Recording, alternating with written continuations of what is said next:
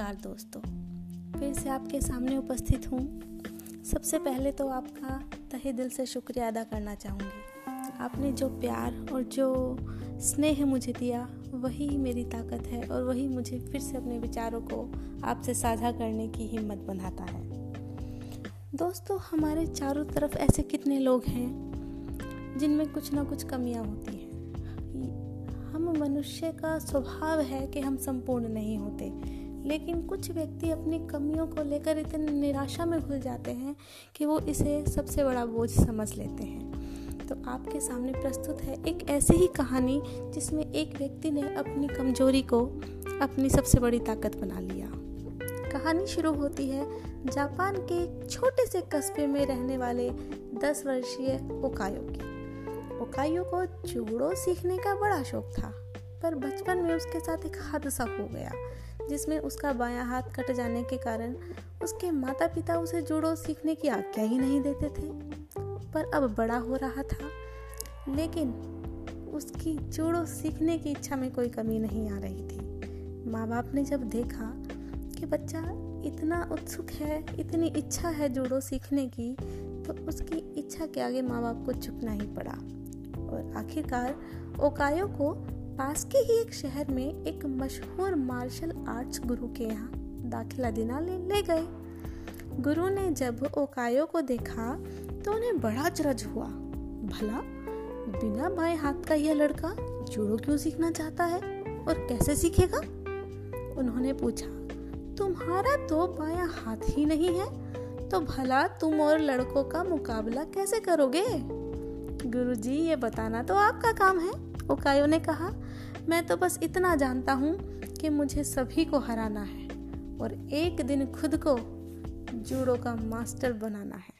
और अगर आपका आशीर्वाद होगा तो मैं ऐसा ज़रूर कर पाऊँगा। गुरुजी, उसकी सीखने की दृढ़ इच्छा और शक्ति से काफ़ी प्रभावित हुए और बोले, ठीक है, मैं सिखाऊँगा तुम्हें। लेकिन एक शर्त है, तुम मेरे हर निर्देशों का पालन करोगे। और उसमें दृढ़ विश्वास रखोगे।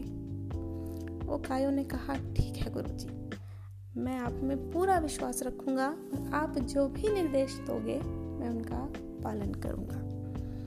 गुरुजी ने सब उनके एकेडमी में जितने भी छात्र थे, सबको जूडो सिखाना शुरू किया। ओकायो भी अन्य बच्चों के साथ जूडो सीखने लगा, पर थोड़े दिनों बाद उसने ध्यान दिया कि गुरुजी अन्य लड़कों को तो अलग अलग दाव पे सिखाते थे, किंतु उसे बस एक ही दाव का अभ्यास करा रहे थे, जो उसने पहले दिन सीखी थी। उससे रहा नहीं गया। उसने गुरुजी से पूछा, गुरुजी, आप अन्य लड़कों को तो नई नई चीज़ें सिखा रहे हैं, पर मैं अभी भी बस वही एक किक मारने का अभ्यास कर रहा हूँ। क्या मुझे और चीज़ें नहीं सीखनी चाहिए? गुरुजी बोले बस एक इसी किक पर महारत हासिल करो। तुम्हें इसी की आवश्यकता है। और वो आगे बढ़ गए। वो कायो को बड़ा आश्चर्य हुआ। थोड़ी निराशा भी हुई, पर उसे अपने गुरुजी पर पूरा विश्वास था और लगन के साथ अपने अभ्यास में जुट गया।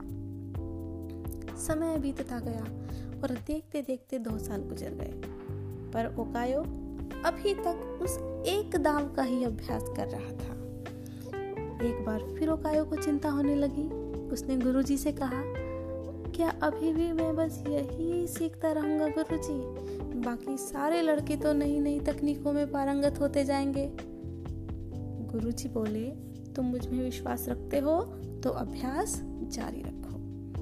ओकायो ने गुरु की आज्ञा का पालन करते हुए आगे कोई एक प्रश्न पूछे बिना छह साल तक बस एक उसी दाव का अभ्यास जारी रखा। सभी को जूडो सीखते सीखते आठ साल हो चुके थे। तो एक दिन अचानक गुरुजी ने सभी शिष्यों को बुलाया और बोले, मुझे आपको जो ज्ञान देना था, वो मैं दे चुका। और अब गुरुकुल की परंपरा के अनुसार सबसे अच्छे शिष्य का चुनाव एक प्रतिस्पर्धा के माध्यम से किया जाएगा। और जो इसमें विजयी होने वाले शिष्य होंगे, उन्हें जूडो की सेंसई की उपाधि से सम्मानित किया जाएगा। प्रतिस्पर्धा आरंभ हो गई। गुरु जी ओकायो को उसके पहले मैच में हिस्सा लेने के लिए आवाज़ देने लगे। ओकायो आया और उसने भी प्रतिस्पर्धा में भाग लिया। और खुद ओकायो को अपने ऊपर आश्चर्य हुआ कि उसने पहले दो मैच बड़ी ही आसानी से जीत लिए। तीसरा मैच थोड़ा कठिन था, लेकिन कुछ संघर्ष करने के बाद विरोधी उसके सामने थोड़ा सा लापरवाह क्या हुआ कि ओकायो ने तुरंत अवसर का लाभ उठाते हुए अपने उस अचूक दाव से विरोधी के ऊपर विजय प्राप्त कर ली और ये मैच भी अपने नाम कर लिया इस तरह से अपनी सफलता से स्वयं आश्चर्य में पड़े हुए ओकायो ने फाइनल में अपनी जगह बना ली। किंतु फाइनल में विरोधी बहुत ताकतवर, अनुभवी और विशाल था। उसे देखकर ऐसा लगा कि ओकायो तो उसके सामने एक मिनट भी टिक नहीं पाएगा। मैच शुरू हो गया। विरोधी ओकायो पर भारी पड़ रहा था। रेफरी ने मैच को बीच में रोककर विरोधी को विजेता घोषित करने का प्रस्ताव रखा, किंतु तभी गुरुजी बीच में आए। नहीं, मैच पूरा ही चलेगा। मैच फिर से शुरू हुआ। विरोधी बड़े आत्मविश्वास में भरा था। आखिर क्यों ना हो? ओकायो का एक ही तो हाथ था। अब जब प्रतिद्वंदी कमज़ोर होता है तो सामने वाले को तो विश्वास बढ़ ही जाता है। और उसे लगा कि ओकायो तो बड़ा कमज़ोर प्रतिद्वंदी है। और इसी दंभ में उसने एक भारी भूल कर दी। उसने अपना गार्ड छोड़ दिया। उकायो ने तुरंत इस अवसर का लाभ उठाया। और आठ साल तक जिस दाव की वह प्रैक्टिस कर रहा था उसने पूरी ताकत और सटीकता के साथ विरोधी के ऊपर वह दाव जड़ दिया और उसे ज़मीन पर धाराशायी कर दिया। उस दाव में इतनी शक्ति थी कि विरोधी वही मूर्छित हो गया और ओकायो को विजेता घोषित कर दिया गया।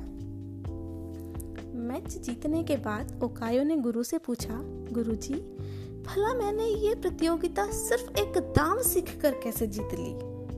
गुरुजी मुस्कुराए और कहा, बेटा, तुम दो वजह से जीते।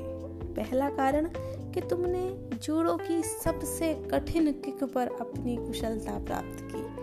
शायद ही इस दुनिया में कोई अन्य व्यक्ति होगा जिसे इस दाव में इतनी दक्षता प्राप्त हो। और दूसरा, इस दाव से बचने का एक ही उपाय है, और वह है विरोधी के बाएँ हाथ को पकड़कर उसे ज़मीन पर गिराना। और ओकायो को समझ में आ चुका था कि आज उसकी सबसे बड़ी कमज़ोरी, जो कि उसका बायां हाथ नहीं था, आज यही कमज़ोरी उसकी सबसे बड़ी ताकत बन चुकी थी। तो दोस्तों, हम मनुष्य हैं और मनुष्य होने का मतलब है कि हम संपूर्ण नहीं हैं। किंतु यह अपूर्णता, यह अधूरापन अपने आप में बुरा नहीं होता। बुरा होता है उससे डील करने का तरीका।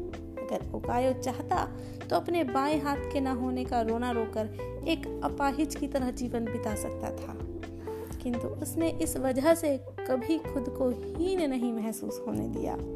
उसने अपने आप को साकार करने की दृढ़ इच्छा को उत्पन्न किया और यकीन जानिए, जिसके अंदर यह इच्छा होती है, भगवान उसकी मदद के लिए कोई ना कोई गुरु भेज ही देता है। और ऐसा गुरु जो उसकी सबसे बड़ी कमज़ोरी को ही, उसकी सबसे बड़ी ताकत बनाकर उसके सपने को साकार कर सकता है। तो इसी के साथ खुश रहिए, स्वस्थ रहिए, मुस्कुराते रहिए, हँसते रहिए और अपने आप पर भरोसा रखना सीखिए। फिर मिलती हूँ कुछ ऐसे ही जीवन के पाठ पढ़ाती नई कहानियों के साथ। नमस्कार।